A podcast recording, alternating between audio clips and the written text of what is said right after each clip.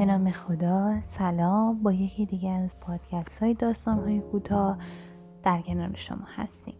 امیدوارم که از شنیدن این داستان لذت ببریم وقتی کسی ثروتمند شد دیگر لازم نیست آدم مطبوعی هم باشد. بیچارگان باید کارگر عادی باشند. بهتر از درآمد ثابتی داشت تا قیافه گیرایی دارا بود. اینها حقایق بزرگ زندگی جدید بودند که هوگی ارسکاین هرگز به آنها پی نبرده. بود باید اقراق کرد که هوگی بیچاره از لحاظ هوش و دانش چیزی غیرعادی نداشت. او هرگز نه چیز تازه و عالی و نه یک چیز بد در زندگی گفته بود.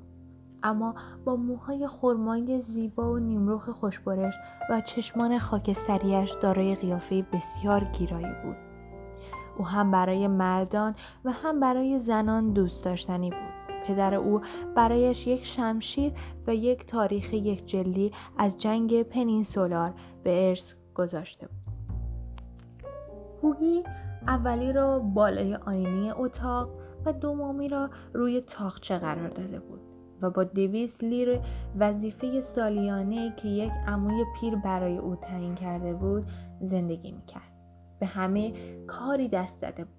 درست شش ماه به معاملات بورس پرداخت اما یک پروانه با خوکها خرسا چه می‌توانند بکنند کمی بعد تاجر چای شد اما به زودی از پکو سوشان خسته شد. سپس سعی کرد میوه خشک بفروشد آن هم به نتیجه نرسید. میوه ها کمی زیادی خوش بود. بالاخره او هیچ چیز نشد و جز یک جوان بیفایده خوشمشه با نیمروخ دلچسب چیزی باقی نماند. برای اینکه بیچارگی کامل باشد عاشق هم بود. دختری که محبوب بود لوران مرتن نام داشت. پدر دختر یک سرهنگ بازنشسته بود که در هندوستان حواس و خاصیت جویدن خود را از دست داده بود. و هرگز هم آنها را باز نیافت. لورا او را خیلی دوست داشت و حاضر بود حتی بندهای کفش او را هم ببوسد. آنها زیباترین دختر و پسر لندن بودند و میان آنها یک شاهی پول وجود نداشت. سرهنگ به هویی خیلی علاقه داشت اما راجع به نامزدی حاضر نبود حرفی بشنود. او عادت داشت بگوید پسر عزیزم وقتی ده هزار لیر دارا شدی پیش من بیا و آن را آن وقت راجع به آن صحبت خواهیم کرد. و هوگی این روزها خیلی غمگین به نظر می رسید و هر روز نزد لورا می رفت تا وسیله دیدار او اندوهش تسکین یابد. یک روز که خیال داشت به هلند پارک محل سکونت مرتون برود در ضمن سری به دوست بسیار مهمش آلن دتور بزند دتور یه نقاش بود. البته ده کمی به این امر توجه دارند ولی او یک هنرمند نیز بود و هنرمندها بسیار نادرند او شخصا آدم عجیب و خشن با صورت ککومک و موی سری قرمز و زبر بود. صورت او وقتی قلمو را در دست می گرفت یک استاد حقیقی بود و تابلوهایش مشتری های بسیاری داشت. او سابقا به هوگی خیلی علاقه داشت و باید دانست که این علاقه فقط مربوط به جذابیت شخصی او بود. او همیشه می‌گفت نقاشان فقط کسانی را می‌شناسند و به آنها علاقه دارند که گیرا و زیبا باشند و کسانی که نگاه به آنها یک لذت هنری دارد و در موقع حرف زدن با آنها قیافه های روشنی به خود می‌گیرند. مردان ژیگولو و زنانی که محبوبه باشند بر دنیا حکومت می کنند و یا می‌خواهند که بکنند. به هر صورت بعد از اینکه هوگی را بهتر شناخت به او برای روح آزاده و بیالایش و سیرت نیکو سخاوتمندانش بیشتر علاقه من گشت و به او اجازه همیشگی برای ورود به کارگاه خود را عطا کرد. وقتی هوگی وارد شد دید دترور آخرین قلم های تابلوی شگفتآور بسیار با روح یک گدا را می‌زند. و آن گدا خودش روی یک محوطه برجسته که در کنار کارگاه قرار داشت ایستاده بود. او پیرمردی شکسته با صورتی مثل پوست بز چروکیده و منظره بسیار زننده بود. روی شانه هایش شنل کهنه خاکستری رنگی قرار داشت که تمام پاره و سوراخ بود. پوتین های زخیمش از هم در رفته و وصله دار بود و خود را به چوب دستی گرداری که در دست داشت تکیه داده بود. با دست دیگر کلاه تکه تکش را برای صدقه جلو آورده بود. هوگی وقتی با رفیقش دست می‌داد آهسته گفت چه مدل قابل توجهی. دترور با تمام نیرویش فریاش کشید. چه مدل قابل توجهی؟ من همینطور خیال می‌کنم. گدایی مثل این این روزها نمی‌توان یافت. یک باده آورده عزیزم. یک ولاسگر باید زنده شود. ای خدا چه تابلوی شگفتآوری را که رام به راند می‌تواند از او بسازد هوگی گفت پیرمرد بیچاره چقدر بدبخت به نظر می رسد. اما من خیال می کنم برای شما نقاش ها قیافه او سرمایه محسوب می شود.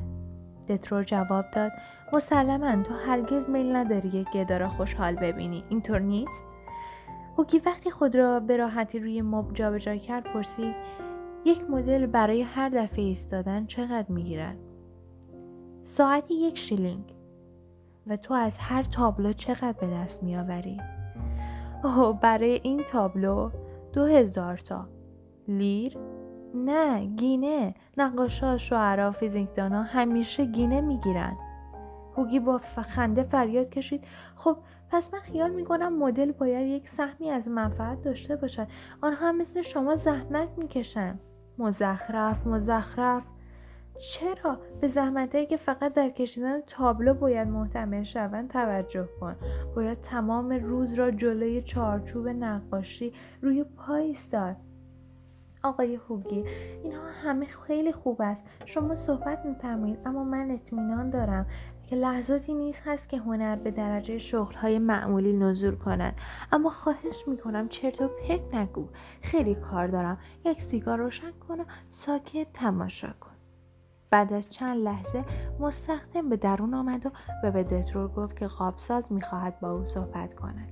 نقاش در ضمن اینکه بیرون رفت به هوگی گفت هوگی فرار نکنی. الان مراجعت خواهم کرد. گیدای پیر از غیبت دترور استفاده کرد و برای یک لحظه روی نیمکت چوبی که در پشت او نشست. او چنان فراموش شده و بیچاره به نظر می رسید که هوگی نتوانست از ابراز ترحم نسبت به او خودداری نماید. و جیبهایش را وارسی نمود که ببینند چقدر پول دارند. تمام سرمایه جیب او عبارت از یک سکه نقره و مقداری پول سیاه بود. پیرمرد بیچاره او این پولها را بیش از من لازم دارد اما دیگر تا دو هفته درشک سواره قدغن است.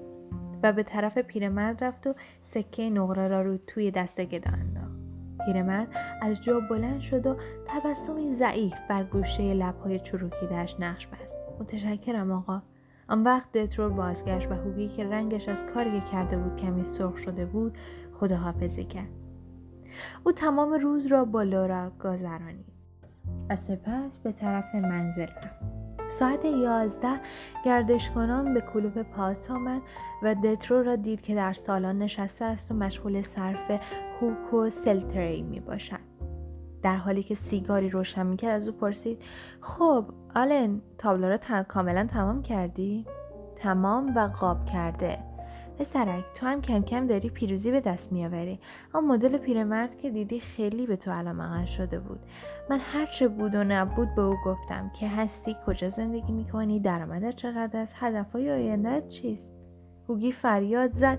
آلین عزیز من لابد امشب او را هم هنگام ورود به منزل دم در ایستاده خواهم دید. ولی البته تو شوخی می‌کنی بدبخت بیچاره پیرمرد. من میل داشتم کاری برای او انجام دهم. گمان می‌کنم انقدر بدبخت بودن خیلی دردناک باشد. من مقدار زیادی لباس کهنه دارم. خیال می‌کنی او از من یکی دو تکه بپذیرد؟ البته خواهد گرفت. لباسهایش به تنش گریه می‌کرد. دترور گفت اما قیافه عالی در این لباس ها پیدا می کنند. من این قیافه را اگر در یک لباس فراک باشد هرگز نقاشی نخواهم کرد. آن چیزی که تو مندرس مینامی من رومانس می‌خوانم. چیزی که به نظر تو فقر است برای من عجیب و مرموز است. بهر صورت من از هدیه تو او را خبر خواهم ساخت. هوگی با لحن جدی گفت آلن شما نقاش های قلب خود را از دست داده اید دترو جواب داد قلب هنرمند در مغز اوست. و از طرفی کار ما این است که دنیا را آنطور که می‌بینیم مجسم نماییم. نه اینکه به آنطوری که خود را آن را می‌شناسیم تغییرش شکل بدهیم و یک هر کسی با یا کارگاه خودش به وجود بیاوریم. خب حالا از لورا صحبت کن. آن مدل پیرمرد به او خیلی علاقه من شده بود. هوگی گفت منظورت این است که راجع او هم با پیرمرد صحبت کردی؟ البته او همه چیز را راجع به سرهنگ بیپول لورای زیبا و ده هزار لیر می‌داند. هوگی در حالی که از غضب سرخ شده بود فریاد کشید تو به آن گدای پیر اسرار شخصی مرا فاش کردی؟ دترور با تبسم جواب داد پسرک عزیزم آن گدای پیر آنطور که تو فکر می‌کنی یکی از ثروتمندترین مردان اروپاست. می‌تواند همین امروز تمام لندن را بدون کم و زیاد شدن ثروتش بخرد. او در هر پایتختی یک کاخ مخصوص دارد. از ظرفهای طلا غذا سرو می کند و می تواند در هر لحظه که بخواهد مملکت را از جنگ باز دارد. هوگی با تعجب گفت چه می‌گویی؟ دترور گفت چه می‌گویم؟ آن پیرمردی که امروز در کارگاه دیدی بارون هابسبورگ است. او یکی از دوستان مهم من است و تمام تابلوهای مرا می‌خرد و چند وقت پیش سفارشی به من داد که از او تابلوی به صورت یک گدا نقاشی کنم. این من را چه مینامی؟ تفریح یک میلیونر؟ و باید زان کرد او در لباسهای پاره من زیرا آنها را چند وقت پیش در اسپانیا خریدم. خیلی طبیعی به نظر می‌رسد. هوگی فریاد کشید. بارون هابسبورگ؟ خدا به داد من برسد. من به او یک سکه نقره دادم و خود را روی مبل انداخت و حوادث ترسناک آتیه را در پیش خود تصور می‌کرد. دترو فریاد زد چی؟ به او یک سکه نقره دادی؟ و با صدای بلند خنده را رها کرد. پسرک عزیز من تو دیگر هرگز آن را نخواهی یافت. زندگی او پا پول دیگران میگذرد. هوگی با اوقات تلخی گفت تو باعثی به من گفته باشی و مانع من شوی که به چنین کار احمقانه ای بکنم. دترور گفت بله ولی من به مغزم خطور نمی‌کرد که تو با این وضع مالی خراب در صدد صدقه دادن هم باشی. می‌توانم تصور کنم تو به یک مدل زیبا را ببوسی اما به خدا صدقه دادن تو به یک مردیکی بیریخت را هرگز تصور نمی‌کردم. از طرفی آن روز سپرده بودم که بگوید امروز نیستم و وقتی تو داغل شدی من نمی‌دانستم که هاسورک میل دارد او را بشناسی یا نه. برای اینکه خودت دیدی چه لباسی به تن داشت. هوگی وقتی تو رفتی او فقط به خنده زیر لبی نمودن و دستهایش را به هم مالیدن پرداخت و اخلاقش بسیار خوش بود. من نتوانستم بفهمم که چرا او انقدر دانستن شرح حال تو علاقه من شده بود. اما حال روشن شدم. هوگی او سکه نقره تو را به تو رد خواهد رد خواهد کرد و هر شش ماه یک دفعه سری به تو خواهد زد و یک قصه شیرین نیز برای بعد از نهار تهیه کرده است.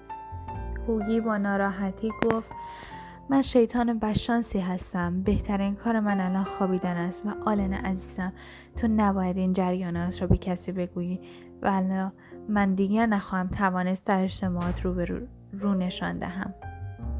احمق این موضوع بالاترین درجه روح بشر دوستی رو تو را نشان می‌دهد و حالا باز هم بمان. یک سیگار دیگر روشن کن و هر که دلت می‌خواهد راجع به لورای خودت صحبت بر صورت دیگر معطل نشد. او با حال بسیار بدی دترو را در خنده های بلندش باقی گذاشت و به منزل رفت.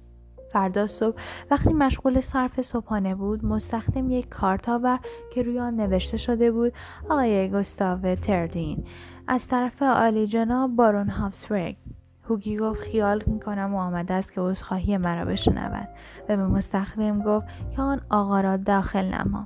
یک پیرمرد شیک پوش با عینک طلایی و موهای خاکستری وارد اتاق شد و با لحجه ملایم فرانسوی گفت آیا من افتخار درک حضور آقای اسکایم را دارم؟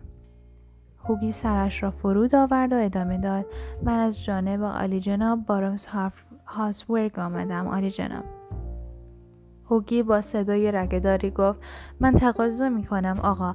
مراتب عذرخواهی صمیمانی مرا خدمت جناب بارون اعلام فرمایید. پیرمرد با تبسم گفت عالی جناب بارون به من دستور دادهاند. این کاغذ را خدمت جناب تقدیم نمایم و یک پاکت مهر شده را به دست او داد. روی پاکت نوشته شده بود دعوتنامه عروسی هوک ارسکای و لورا مورتون از جانب یک گدای پیر. و در داخل آن یک شک ده هزار لیری بود. وقتی هوگی و لورا عروسی کردند بارون در زیافت حضور داشت و آلن دترو نیز نطقی ایراد کرد. او در بیانات خود خاطر نشان کرد مدل های میلیونر بسیار کم هستند اما به خدا قسم میلیونر مدل از آن نیز کمتر است. ترجمه هوشنگ ایرانی پایان.